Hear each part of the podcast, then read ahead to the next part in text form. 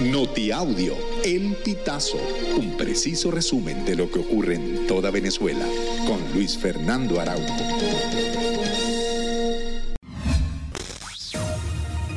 Amigos, bienvenidos a una nueva emisión del Notiaudio El Pitazo. A continuación, las informaciones más destacadas.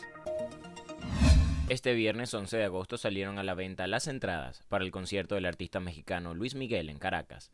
La empresa Invershow publicó la lista de precios de los boletos, que van desde los 50 hasta los 1000 dólares. El evento está dividido en 16 áreas, comenzando por bronce A y bronce B en 50 dólares.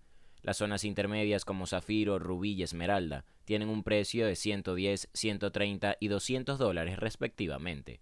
El boleto más costoso es el Suite Diamante Platinum, con un costo de 1000 dólares. El alcalde de Baruta, Darwin González, confirmó la noche de este jueves que un hombre murió al caer un árbol sobre su vehículo debido a las fuertes lluvias que se vivieron en Caracas.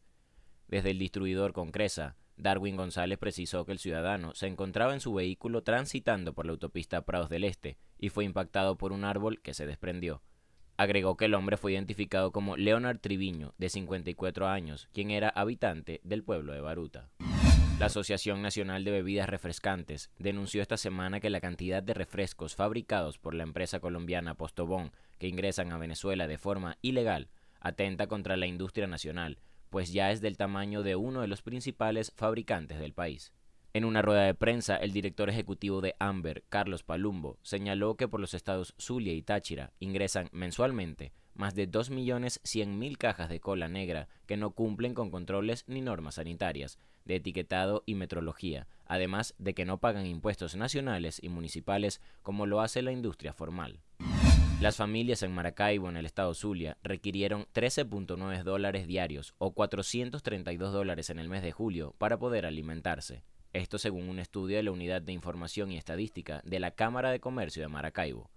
El informe revela que la canasta alimentaria en la capital zuliana registró una disminución de 4% en julio con relación a junio, cuando el precio de la misma fue de 451 dólares.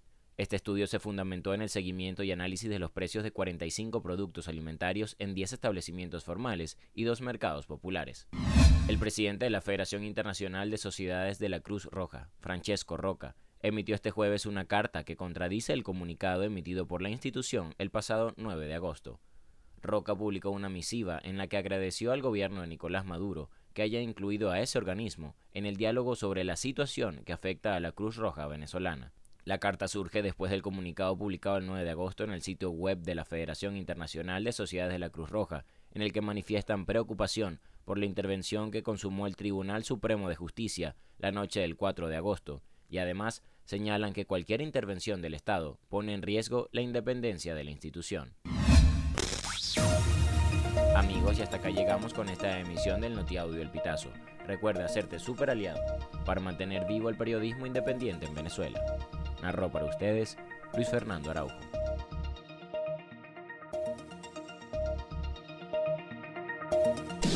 Estas informaciones puedes ampliarlas en nuestra página web elpitazo.net. También recibimos tus denuncias vía SMS o WhatsApp a través del 0414-230-2934.